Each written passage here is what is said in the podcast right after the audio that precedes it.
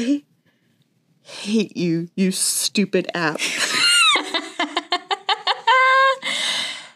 You've done nothing. Why is it me? Why isn't it Chelsea? You're making me look bad. Uh, well, while you get your shit together, I'm gonna pour another glass of wine. I like how you're like calm, cool, and collective. Typical Rose. It's fine. I've dealt with this for 10 years. It's cool.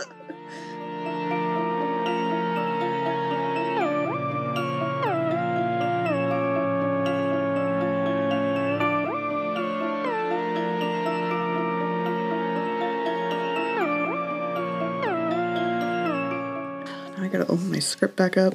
All right, guys, we recorded for a whole fucking hour. I got halfway through my story and then. Uh, somebody So here- decided not to fucking work. So here we are again. Happy Valentine's Day. Almost. Valentine's Day. Or- Not gonna rush through it. It was so funny, guys. I We- made so many jokes. we had Chelsea so- made so many jokes. So many good jokes. So today is Galentine's Day, the day before Valentine's Day, and you should tell everyone in your life that you love them. And yeah, Chelsea and I are Galentines and Valentines because Ryan hasn't asked yet. Oh God, you missed so much. All right, well, welcome back. I'm Rose, your host, one of your hosts to uh, Dinner and a Murder. I'm Chelsea. We're s- literally so upset. oh my god, the more I think about it, the more I'm realizing what is not going to be in this episode. Y'all are missing out on some prime comedy. Everyone's like, great, this is not why we listen to the podcast, to listen to things we didn't listen to.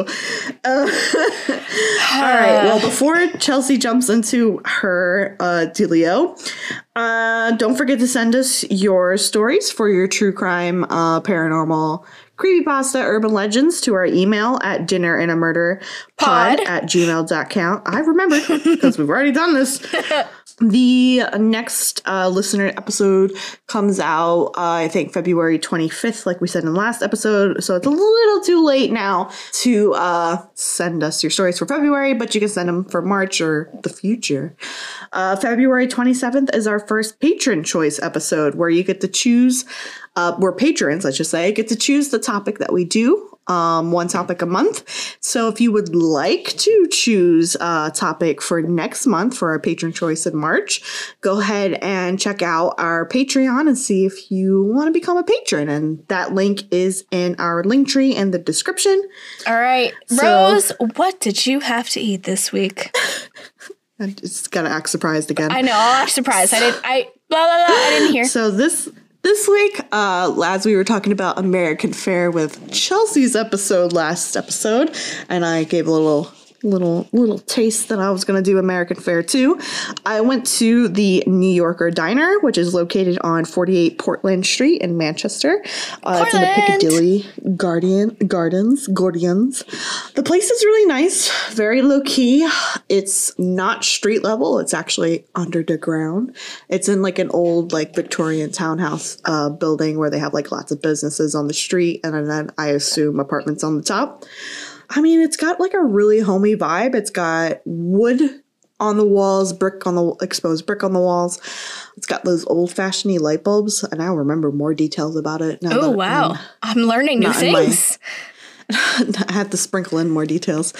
And it was really laid back. Um, you order your food at the counter, and then they little buzz you, kind of like um, not Smash Burgers, uh, Shake Shack. Ah, yep, yep, Um, yep. You like order at the counter and go sit down, and then they, I was gonna say they vibrate you, they buzz you. I don't know. They page you? Is that what? They're pagers. They're like new agey pagers. And oh. I got Chelsea laughed, but I got a Chick Fil A burger, and it's spelled exactly the way that Chick Fil A is spelled. You told me not to um, laugh, so naturally I did. Um, and what that entailed originally comes with lettuce, tomatoes, and pickles. Y'all should know by now. Chelsea and I All about that chicken. sometimes, but I I want my meat. Um, so I didn't get that with that, but the chicken that I had was like buttermilk fried chicken, and it was better than Chick Fil A's fried chicken sandwich. I mean, Um, I, I am ready to argue that point, but all right, You haven't can keep yet. going. You I know, Go here and eat it. I know. I need, Um, I need a point to argue. So and it comes with cheddar cheese and like this spicy sauce. No idea what it's called. Maybe it's like secret sauce. secret sauce. It's spicy. I liked it. And then I added uh, turkey bacon and uh, a fried egg because I like me fried eggs on my sandwich. Um, Chelsea So pointed out You that it was a basically- bacon, egg, and cheese with chicken, with chicken. And I had a moment where my brain exploded and I was not happy. but I got a meal, so I picked uh, onion rings as my side. And I didn't purposely order dirty poutine, but I got that. Um, and what that was was heaven on earth.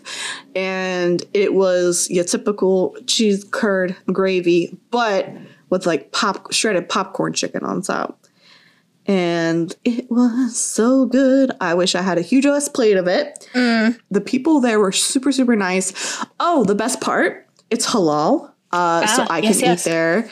The place that I used to go to nearby me closed down. The place that had turkey bacon. So I'm, I was really bummed about that. But if anyone's like- wondering, halal means they don't eat pork. Yeah, and it's like specially prepared in the way that kind of like kosher is uh, prepared in a certain way for Jewish people to eat the food. It's the same uh, for uh, Muslim people, so for their specific religion.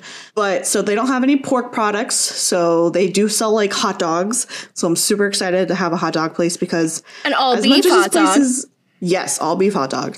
Um, if you're not eating all beef hot dog just to begin with, you're doing it wrong. So, yeah, the the sandwich was amazing. The onion rings were good. I wish they had some kind of like onion ring sauce or something other than ketchup or mayo or hot sauce Yeah. to go with. But they were still good. They weren't Burger King good, but they were good.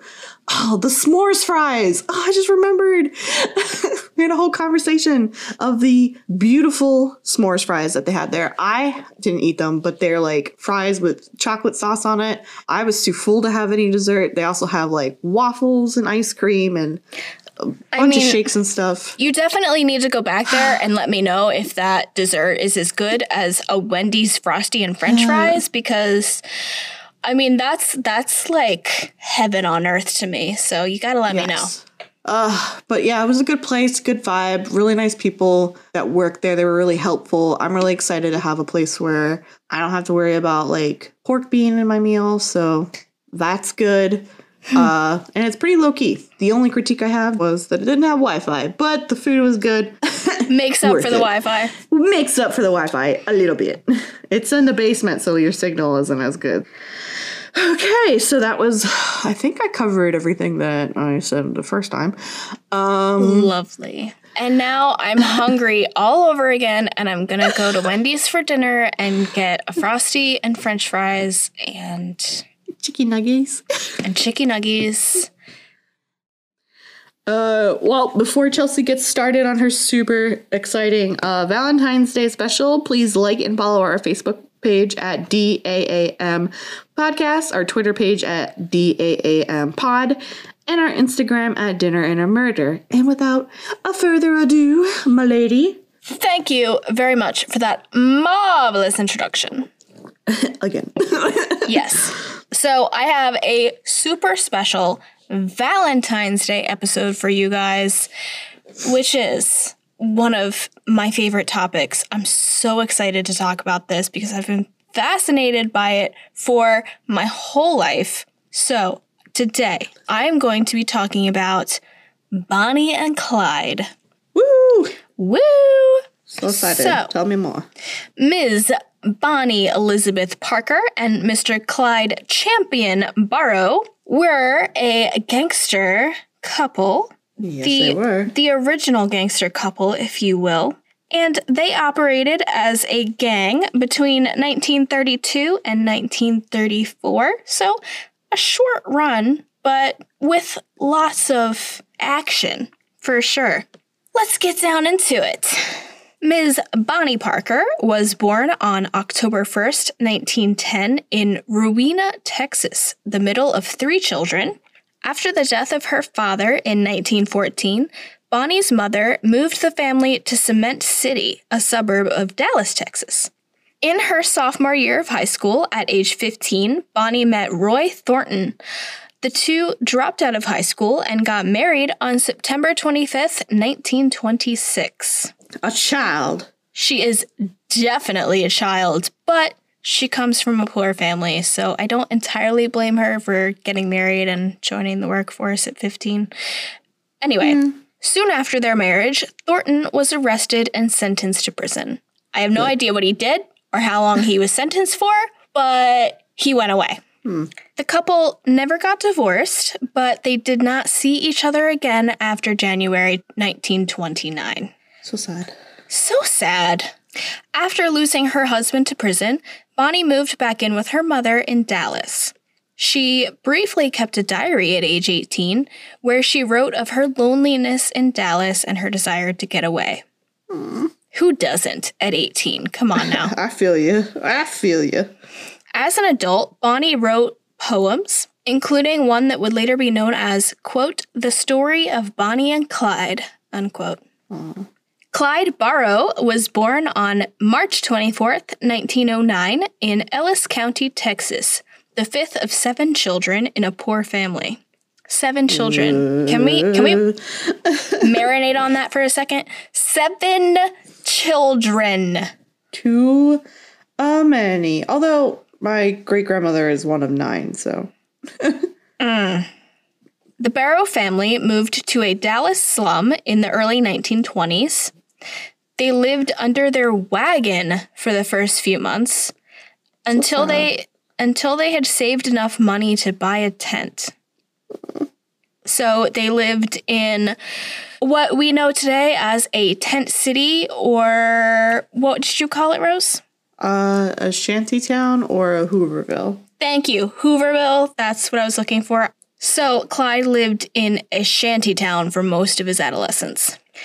Clyde's criminal history began at age 17 when he ran from police who confronted him about a rental car that he did not return on time. Ugh. Ugh. Well, get ready for it because the next one is going to give you a chuckle. He was later arrested for possession of stolen turkeys. I hope they wrote it down and they forgot to write stolen. Possession of turkeys. I mean, and then it's like carrot, the little carrot on top of it. Stolen turkeys. oh my god, this was this was ridiculous because I was like, turkeys are mean. Turkey- like if they're awful. They're the if you could meanest steal animals. one turkey, bro, you can have it because they're vicious. But you I stole mean- three turkeys? I mean, it doesn't say how many turkeys. oh, I thought you said possession of three turkeys. I don't know why. No, when did I come up with stolen that? turkeys. There's no number specified, but it is multiple. It's plural. It's plural. Anyway, through 1927 to 1929, Clyde held several legitimate jobs, but he also mm. had a side gig cracking safes, robbing stores, and stealing cars. The way you do it, you know. The way you do. Or twenties. In 1930, Bonnie and Clyde met through a mutual friend. They mm. spent much of the next few weeks together, but their blooming romance was interrupted when Clyde was convicted of auto theft and sent to a prison farm in April. Don't you hate it when your fella gets arrested and goes to prison? I mean, that's the worst, isn't it? It is the worst. It Y'all re- are talking about left on red. I mean, for real, Bonnie was not happy about it. She didn't want to lose her new beau, so Aw, she smuggled a gun into prison for him. as you do. True love. That's love right there. Clyde used the smuggled gun to escape, but was quickly caught again and sent back to prison. Now I'm even more pissed for Bonnie. She's like, Jesus Christ, I gotta do everything around here. She really does. I mean, she's a ride or die. She is. She truly is. for real. While in prison, Clyde was repeatedly sexually assaulted by another inmate. Uh, In retaliation, Clyde crushed his rapist's skull with a lead pipe, I mean, I don't condone murder, but but he was also raped. So, yeah, so you gotta do what you gotta do, especially in a time when men that are raped are definitely not gonna get any sympathy. They barely get it now. no, not at all. Um, this was also Clyde's first murder, Oh, yeah. but a fellow inmate took pity on him.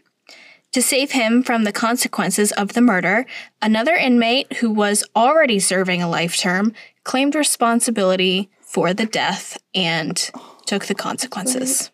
It's like a movie. Over the next two years, Clyde served his sentence doing hard labor in the fields, which he did not like one bit.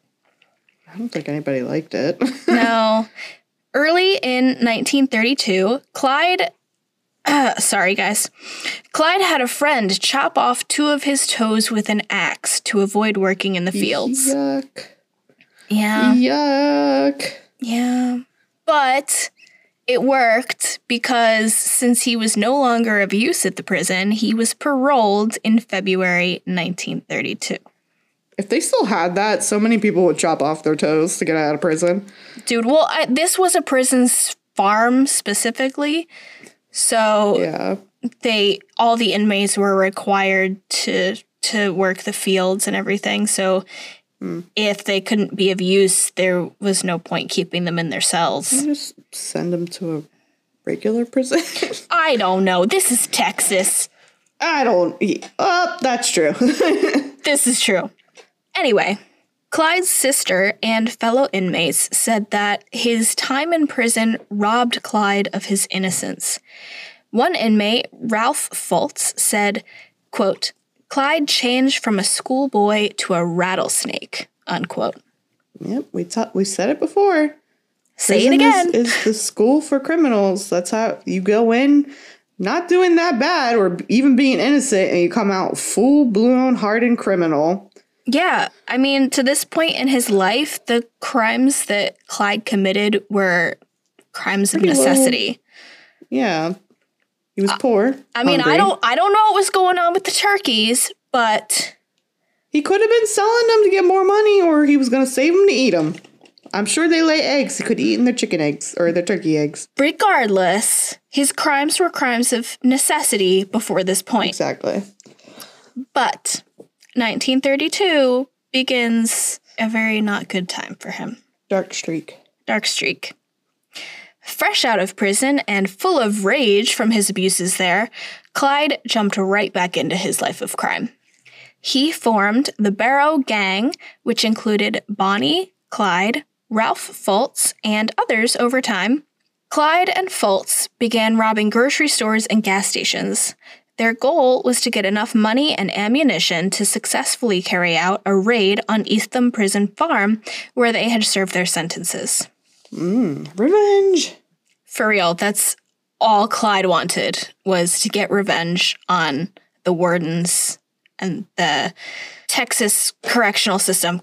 In mid-April 1932, Bonnie and Fults were caught in a failed burglary attempt on a hardware store. Bonnie was held in prison for a few months, then released without a trial. Fults was tried, convicted, and served time for the crime. And he never rejoined Bonnie and Clyde after that. I wouldn't either. Got Right? Caught once, not doing it again. Rude. Some friends they are. Later in April, Clyde was the getaway driver for a robbery in Hillsboro, Texas, in which the store owner was shot and killed. Ah, that's there. It is. There it is. That would be his first murder outside of prison, if we're keeping track. you don't like that. In August, Clyde, Raymond Hamilton, and Ross Dyer were at a country dance in Oklahoma when they were approached by the sheriff and a deputy. Let's just let that marinate. The gang opened fire on the police, killing the sheriff and gravely wounding the deputy. Which is really not funny, but also thanks, Bob Marley. I shot the sheriff, but I didn't shoot the deputy. In this case, he killed the sheriff, but he didn't kill the sheriff deputy. Oh no, he did. he didn't kill the deputy. He just called, killed the sheriff. He gravely wounded the deputy. well, he lived. Wait, no, that means he didn't die immediately, but later on. Oh, if you gravely wound someone, that means they're on their way to the grave. oh, I see. I see. yes. Well, this was the first time the gang had killed law enforcement officers. Dun dun dun. Dun dun dun. On Christmas Eve, 1932, W.D. Jones, a family friend of Clyde, joined the Barrow Gang at age 16. A child. A little baby. That night, the gang left town, and on Christmas Day, Clyde and Jones murdered a young family man in Temple, Texas, while stealing his car. I like that. By the end of 1932, the Barrow Gang had murdered at least four people. Which leads us to 1933, which was the busiest year for the Barrow Gang. Ooh, it's right in the middle of their spree. Right in the middle. Spoilers. On January sixth, 1933, the Barrow Gang accidentally, I don't know how you accidentally do this, but they did, wandered into a police trap set for a different criminal. oh yeah. like, oops, we're here. Uh, well, the police thought, oops, they're here, but we want them too. So let's go ahead and try to keep them. Yeah, they were like, we were gonna catch these little minnows, but we got ourselves shocked, boy. Right. oh, God. Well, Clyde killed another deputy in the fight oh. out to get away from the police. In March, Clyde's brother Buck was released from prison. He and his wife Blanche joined Bonnie, Clyde, and Jones in Joplin, Missouri, where the gang had a hideout in a small apartment above a garage. Damn it, Blanche. Damn it, Blanche. I mean, this poor woman. Golden Girls. Buck and Blanche did not initially intend to join the gang.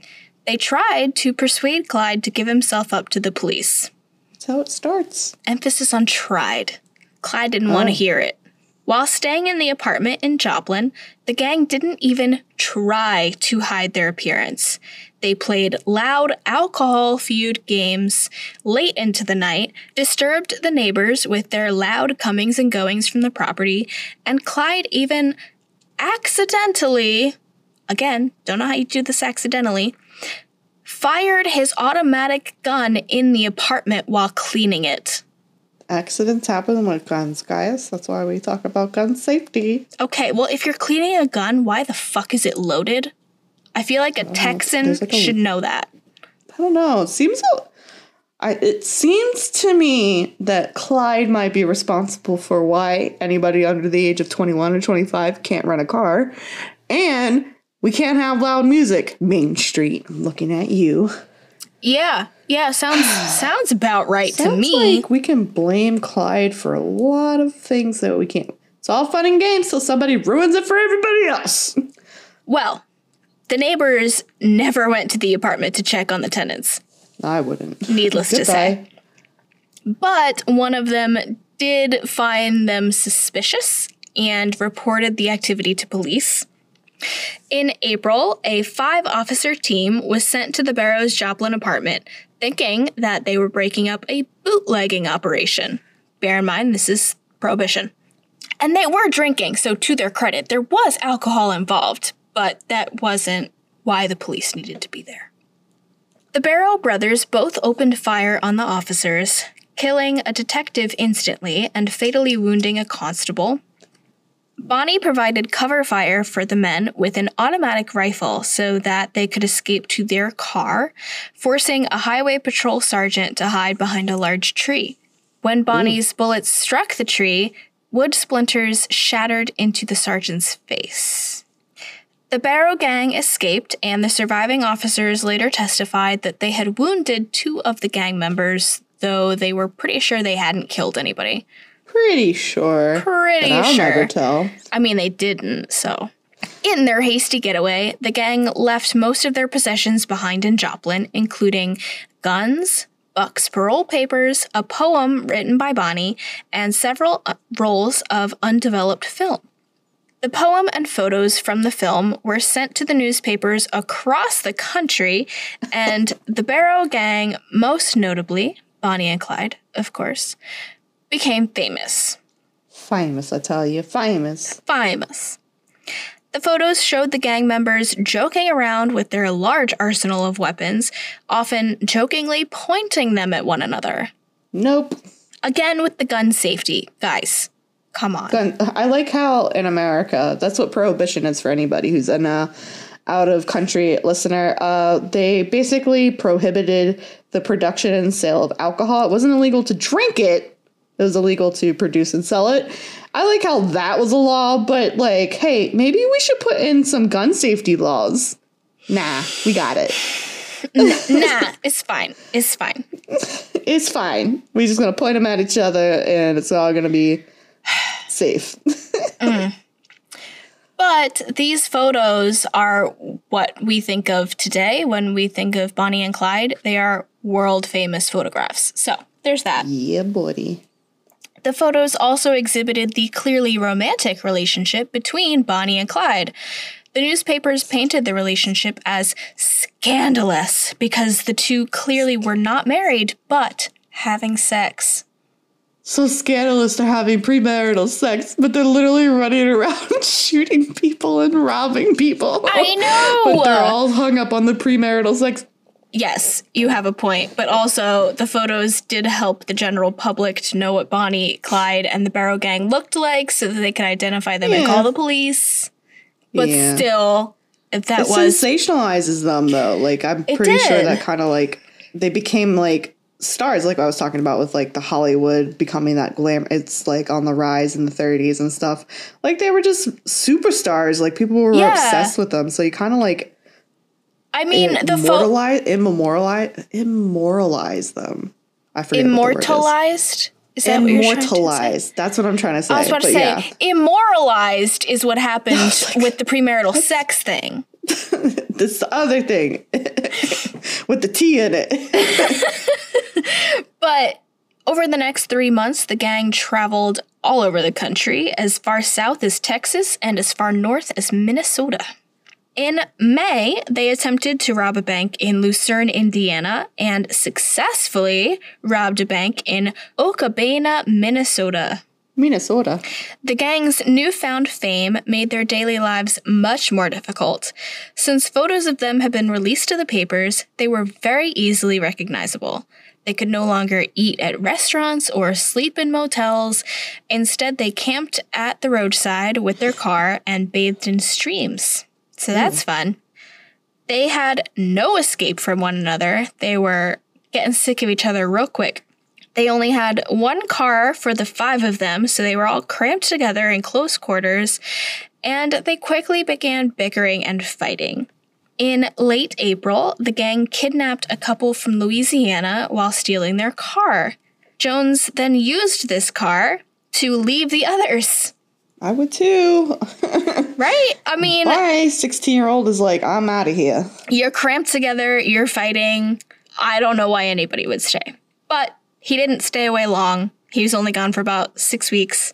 He returned to the gang on June 8th. Six weeks after being with his mother. I mean, you don't know if he was with his mom. Maybe he was out getting I himself some ladies. he ran. I assume a 16 year old ran back to his mom for six weeks and, and he was like, Mm-mm, anything's better than her. I mean, no, wait a minute, okay? He was 16, and the only woman he had been around for months was a woman that was already taken.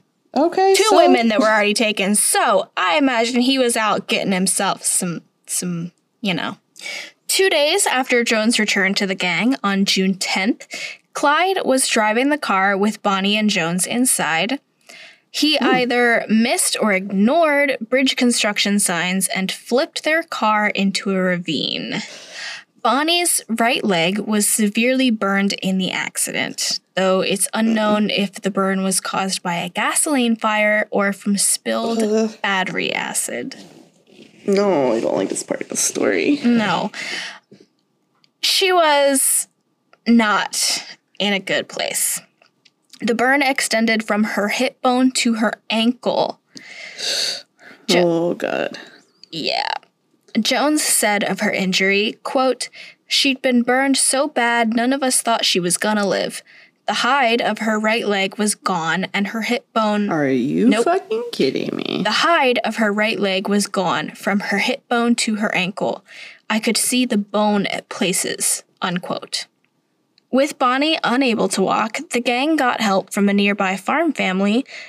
Then they kidnapped two local police officers. With Bonnie not being able to walk? No, so there were Clyde, Jones, and Bonnie. Bonnie was incapacitated, so the boys decided, let's kidnap some cops. Let's do that while my girlfriend is literally half melted. Yeah, let's do that. And the funny thing is, the story never says what happens to those cops. oh no. Don't know what happened to them. But after that, the gang rendezvoused near Fort Smith, Arkansas, and intended to stay there to nurse Bonnie's wounds. But Buck and Jones messed up a robbery and murdered the town marshal in Alma, Arkansas. Crazy. The gang was forced to flee despite Bonnie's grave condition. yes. In July, She didn't go to a hospital. That's ugh. Well, this she- makes it so worse. Yeah, she couldn't go to the hospital. She was a criminal. In July, they rented the two cabins that made up the entire Red Crown Tourist Court, which is basically a motel, situated just across from the Red Crown Tavern near Platte City, Missouri. The gang was so conspicuous, it seemed like they wanted attention. Interesting. Oh my a God. decoy? No, not even. They were Oh. just really lazy at this point. Blanche checked into the rented units saying that there were three tenants when the clerk could clearly see five people. She paid for the rooms and food and drinks from the tavern in coins, no paper money. The owner of the property noted that Clyde backed their car into the garage, quote unquote, gangster style, for a quick getaway. Okay. Apparently, it was unusual for a normal person to back their car into the garage.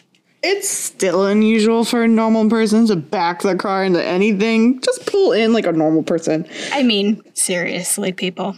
Anyway, Gangster style.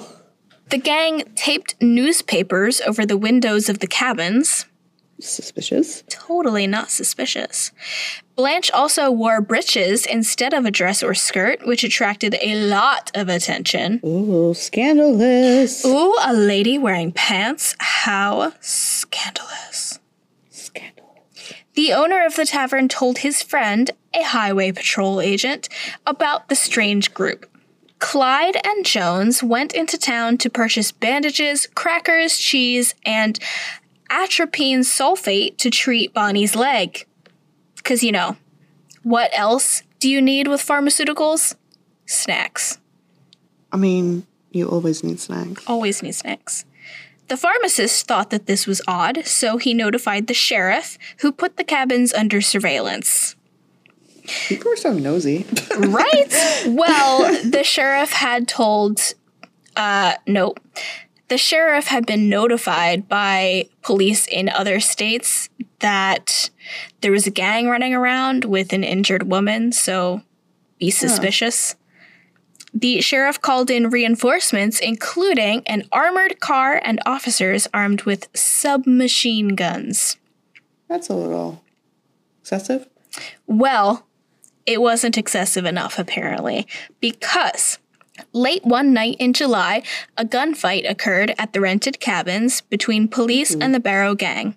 The police were outgunned, and the gang managed to get away when one of their bullets stopped the continuous horn of the armored car, and the police thought that a ceasefire had been called.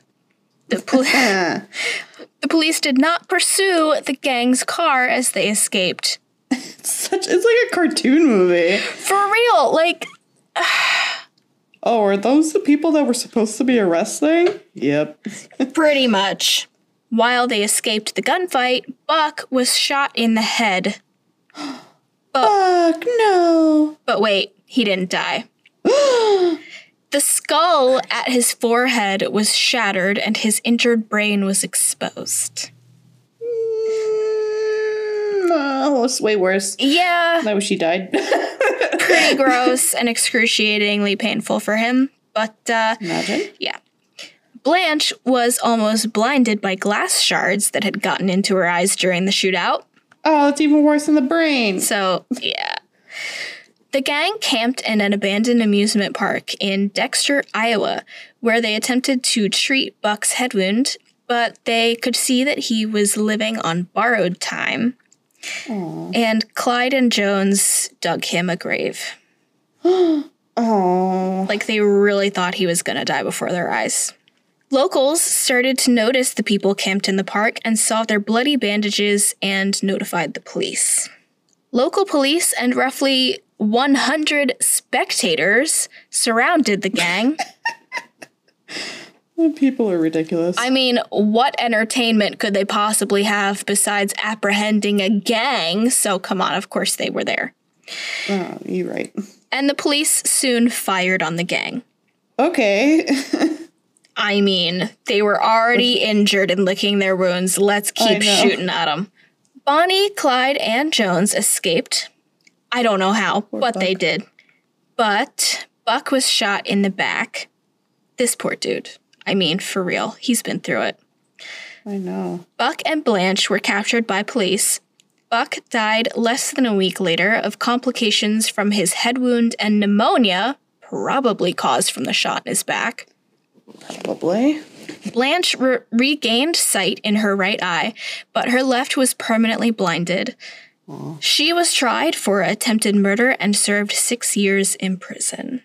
Over the next six weeks, the remaining members of the Barrow Gang traveled to new states in an attempt to avoid detection, committing armed robberies and thefts all along the way. That's the way that you avoid attention. Of course, right? Let's go to some states we've never been to before and just keep doing what we're doing. Yep. In August, they robbed an armory in Illinois. As you do. As you do. While there, they were able to restock their arsenal of weapons and ammunition. In early September, the gang risked a trip back to Dallas to visit with their families. Bonnie and Clyde went home to Dallas, while Jones went on to his mother's house in Houston. Hmm. On went Back home. he went back home to mama. And he probably shouldn't have because on November 16th, Jones was caught in Houston without incidents and extradited to Dallas. Lame. Through the autumn, Clyde committed robberies through Dallas with several local accomplices, while Bonnie's injuries were tended by both of their relatives. On November 22nd, Bonnie and Clyde narrowly avoided capture when driving to meet up with family. Clyde sensed that it was a trap and drove straight past his mother's house where he was supposed to have stopped. Police officers that had been laying in wait emerged and opened fire on the car. No one was killed in the shootout, but one of the bullets grazed both Bonnie and Clyde's legs in the car before they drove away. Ooh. I mean, poor Leave Bonnie's leg alone. Poor Bonnie. I mean, for real. On November 28th, murder warrants were issued for Bonnie and Clyde for the killing of the deputy on January of that year, Whoa, crazy. which takes us to 1934. Dun dun dun. In January, Clyde returned to the prison farm and orchestrated the escape of several of his fellow inmates, including Henry Methvin and Raymond Hamilton. One corrections officer was fatally wounded during their escape. Aw. Yes. And another corrections officer swore to the wounded man on his deathbed that he would capture and bring to justice the Barrow Gang. Okay. Yep. Mighty high promise. It was a All right. mighty high promise. Ambitious. I like it. Historians believe that this raid was Clyde's end goal. His mission since his release from prison had been revenge against the Texas correctional system. So the January raid on the prison was humiliating to the state of Texas. Clyde mm. got what he wanted Texas officials were so enraged by the raid that the Department of Corrections contacted the retired Texas Ranger Frank Hamer. They charged him with capturing the Barrow Gang and made him a Texas Highway Patrol officer. Mind you, the Texas Rangers had been disbanded because of their cruelty. Yeah, I was like, they're not the way they are like No. now. No. A lot of old Western films really romanticize Texas Rangers, but they were old Western f- films romanticize the West. they were a very cruel group of people, which is why they were eventually disbanded and given large pensions to stay away from law enforcement. just, just take the money. Leave us the fuck alone. But that really says something the fact that the Texas officials were so at a loss for how to deal with Bonnie and Clyde that they re enlisted the most dangerous man they could think of. Crazy. absolutely crazy. Starting in February, Hamer tracked the gang relentlessly, living out of his car and always only a town or two behind them. On Easter Sunday, the gang was approached by two highwaymen in Grapevine, Texas. Clyde and Methvin opened fire and killed both officers. What? And this encounter was really controversial because it occurred just outside of a farm, and the farmer claimed that he had been witness to the murders, and he claimed that Bonnie was actually the one that pulled the trigger first, even though in reality it has since been proven she was in the car asleep when the shooting started. So it was Yeah. the two men that committed the murders, not Bonnie. But because this farmer told all of the newspapers and anyone that would listen that Bonnie was the murderer, it really turned the public against her. It's a femme fatale. Seriously, people who at that point had had sympathy for her and thought she was just along for the ride with these guys turned against her in the worst kind of way. Yeah. Because how dare a woman Oh, yeah. anything a man does? And after this encounter, the public outcry was insane for the extermination of the Barrow Gang. The extermination. Extermination. People want people wanted to see Bonnie and Clyde dead. It also further enraged Texas law enforcement. The highway patrol boss issued a $1,000 reward for, quote, the dead bodies of the grapevine slayers, unquote. A thousand dollars, you say? Why, that's my whole year's salary. I don't know why. Okay, but let's let that marinate for a second. He issued $1,000 for dead bodies, not dead or alive, not the capture. He literally just wanted them dead. The Texas governor, Ma Ferguson, issued a similar reward for $500 a head on Bonnie and Clyde. I would like to point out, though, that Texas had a female governor. Oh, Yeah, very cool. right? That was just a weird old timey name. I just accepted it. her, her name wasn't really Ma, but that's what everybody called her. So, That's interesting. yeah. Soon after, I'm not going to say go Texas, but no, I mean, but progressive for the time. for that second, for that one thing. Soon after the Easter Sunday murders, the gang murdered a 60 year old constable in Oklahoma and kidnapped a police chief. Dang! Mhm. They crossed the, Ballsy. They are so ballsy. They're very, very full of themselves. They crossed the state line into Kansas and released the police chief, who at this point was out of his jurisdiction and could do nothing about this. Um, I feel like nothing is a strong word. I mean, he was severely like you could have severely done something. he was outnumbered, outgunned, and out of his jurisdiction. He literally could do oh, nothing. True, true, true. But they left him a few dollars so that he could get home. Dollars. That's crazy. dollars. Yeah. After that encounter, the Barrow Gang made their way to Louisiana in May 1934 to lay low for a little bit. I mean, they've been pretty active, so They need to chill. Bonnie's leg just basically almost fell off only Yeah. a couple months ago. Frank Hamer had been following them for months and figured out the pattern to their travels, and he predicted that they would stop in Louisiana to visit Methvin's family. Hamer assembled a posse in Shreveport, Louisiana, to attempt an ambush on the Barrow Gang, but he didn't know where they would be and when. Clyde designated Methvin's parents' house as a rendezvous point for the gang should the three of them be separated. Interesting. And very serendipitously, Methvin was separated from Bonnie and Clyde in Shreveport on May 21st. Interesting. Now, I'm not sure how he came to be separated from them or how he came to be in contact with the law enforcement posse, but that happened. He sold them out. From what I understand, Dirty snake.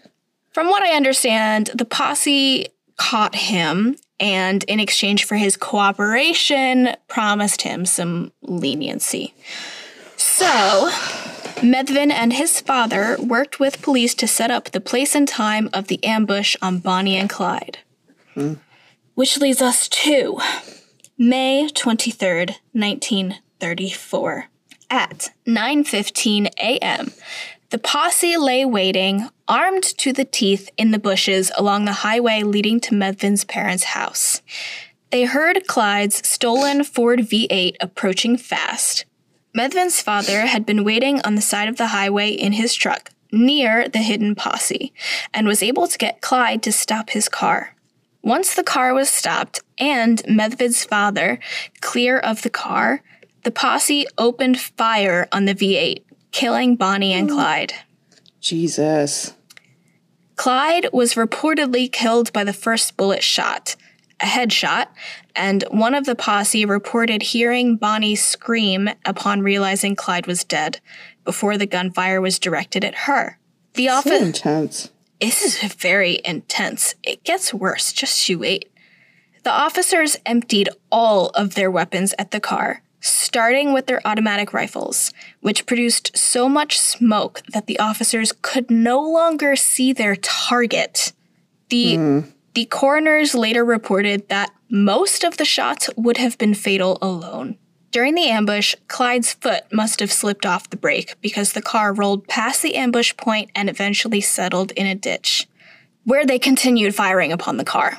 Jesus Christ, people. They're people. They're literally human beings. They're not like extra, like supermen. Like, Well, to this point, in lo- the law enforcement's eyes, they kind of were because they had escaped death and capture so many times. The officers were determined to take no chances in ensuring Bonnie and Clyde's deaths. it's excessive. It is 100% excessive, but Bonnie and Clyde had escaped capture more than a handful of times at that point. Once the smoke had cleared and Bonnie and Clyde were pronounced dead, some of the officers went to town to call their bosses to let them know that they'd been successful and to hire a tow truck to take the car with the bodies still inside into town directly to the funeral parlor in Arcadia, Louisiana. So, can you imagine the biggest gangsters in the country being paraded dead inside their car through the city streets? So dirty. I don't like that. News of Bonnie and Clyde's deaths traveled so quickly in the town that people rushed to the scene of the ambush. The crowd began, I'm sorry, the crowd began attacking the bodies, clipping blood soaked hair from Bonnie, and taking articles of clothing from both bodies, which were later sold as souvenirs. Some people even tried to, I'm so sorry again. Some people even tried to cut parts off the bodies. One, Ew. one man tried to cut off Clyde's trigger finger before he was stopped, and another made an attempt at Clyde's ear. Ugh. By the time the tow truck arrived in town, there was a massive crowd in the streets pressing in to see and even touch the bodies. The crowd became so thick that the tow truck could no longer move through the streets. Hmm. Ah, yeah. Frank Hamer was asked by the town officials to try to control the crowd so that the car could be taken to the funeral parlor and the bodies taken care of. Yeah, By the way, there's photos of this riot. I imagine. There are, and they are insane. 20,000 people attended Bonnie's funeral on May 26th. The crowds were so thick that her family was nearly unable to make it to the gravesite. The family actually initially wanted to hold Bonnie's funeral in their home, but because of the amount of people that were expected to be in attendance, they couldn't do that, This should have just been family. right? Well, Clyde's family thought that also because they held a private funeral for him at sunset on May 25th. He was buried next to two of his brothers, sharing a grave marker with Buck. Aw. Yeah, so he and Buck were buried together. The case of Bonnie, Clyde, and the Barrow Gang changed the way law enforcement agencies communicated and operated. Obviously, because these fuckers were allowed to romp around the whole United States for two years unchecked. anyway, two way radios were made standard in every police vehicle, and this technology would have helped apprehend Bonnie and Clyde much sooner had it been in use. It's just a basic thing, something as basic as a two-way radio. Right? I mean, today we can't think of a police officer not having a radio, but back then nobody had one. Ridiculous. Because of these changes, the latter half of 1934 saw the deaths of three other notorious and deadly gangsters across the country. Hmm. And that is the story of Bonnie and Clyde. Yay! Happy Valentine's Day. Happy Valentine's Happy Day. Valentine's Day. I do have a little bit of media that I'm going to talk about. There is Just a little. just a little, seriously, because there's so much media about Bonnie and Clyde, I can't even begin to talk about all of it. So, the most recent portrayal of Bonnie and Clyde in the media is the Netflix film The Highwaymen. Mm, I haven't seen it. It is very good. I would recommend it. Okay. It came out on March 15th, 2019, and it stars Kevin Costner, Woody Harrelson, and Kathy Bates. Ooh. Love me some Kathy Bates, and she is fantastic in this. She plays Bonnie. She does not. She Oh. plays the governor, Ma Ferguson. Ooh. Mm-hmm. This film got a 6.9 out of 10 on IMDb, a 57% on Rotten Tomatoes with an audience score of 74%, and a Google score of 92%. Ooh. You're coming in for the win. Google always comes in for the win. I don't even know who votes in Google, but I like them. I do. you just hit the little thumbs up guy. Right? I thought this movie was fantastic. It's relatively new, so I won't spoil it, but it is told from the perspective of Frank Hamer, played by Kevin Costner, the retired Texas Ranger who is pulled from his quiet life by Texas Governor Ma Ferguson, Kathy Bates, to hunt down and kill Bonnie and Clyde. I thought the film was interesting and really thought provoking. It told the story that we're all familiar with from an outsider's perspective. We're so used to seeing movies that romanticize Bonnie and Clyde and tell the story from their perspective. So, this story really highlights the people who are hurt the most by what Bonnie and Clyde are doing, and it's it's an out, Yeah. and it's an outsider's perspective on the wreckage that they're wreaking across the United States. I think it's really interesting. And I definitely recommend watching it. Ooh. So excited. Yes. And another thing that I will say, it's not 100% explicitly about Bonnie and Clyde, but it reminds me of Bonnie and Clyde a lot, is one of my favorite songs by the Dirty Heads called Lay Me Down. Hmm. It was released in 2010 and it's on the radio all the time, so it's been stuck in my head a lot lately. but the lyrics of this song obviously don't explicitly say that it's about Bonnie and Clyde. However, it is about two lovers on the run from the law for robbery. In the second verse, the sheriff chasing them catches up with them, and the lovers shoot and kill him. And in the last verse, having escaped the law and made away with the stolen money, the couple settles down to a quiet life by the sea.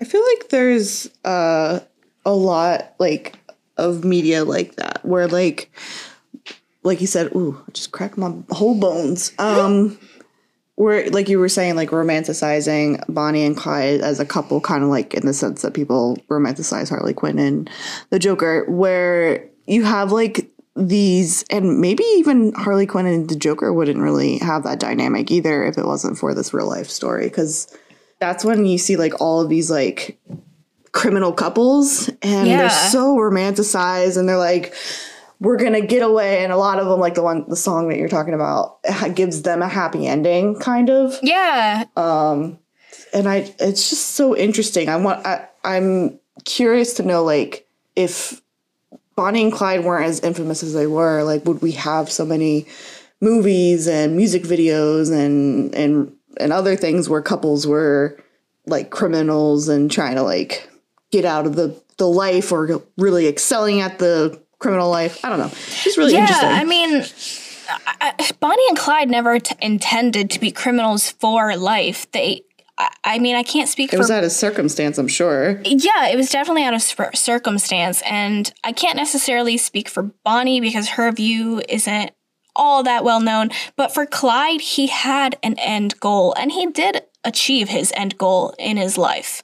So, to die no, not to die, to get revenge on the correctional system. oh yeah yeah duh And the correctional system corrupted him to the point of no return, and he did get revenge on him by orchestrating his friend's escape from prison. So I feel like he did kind of achieve his end goal.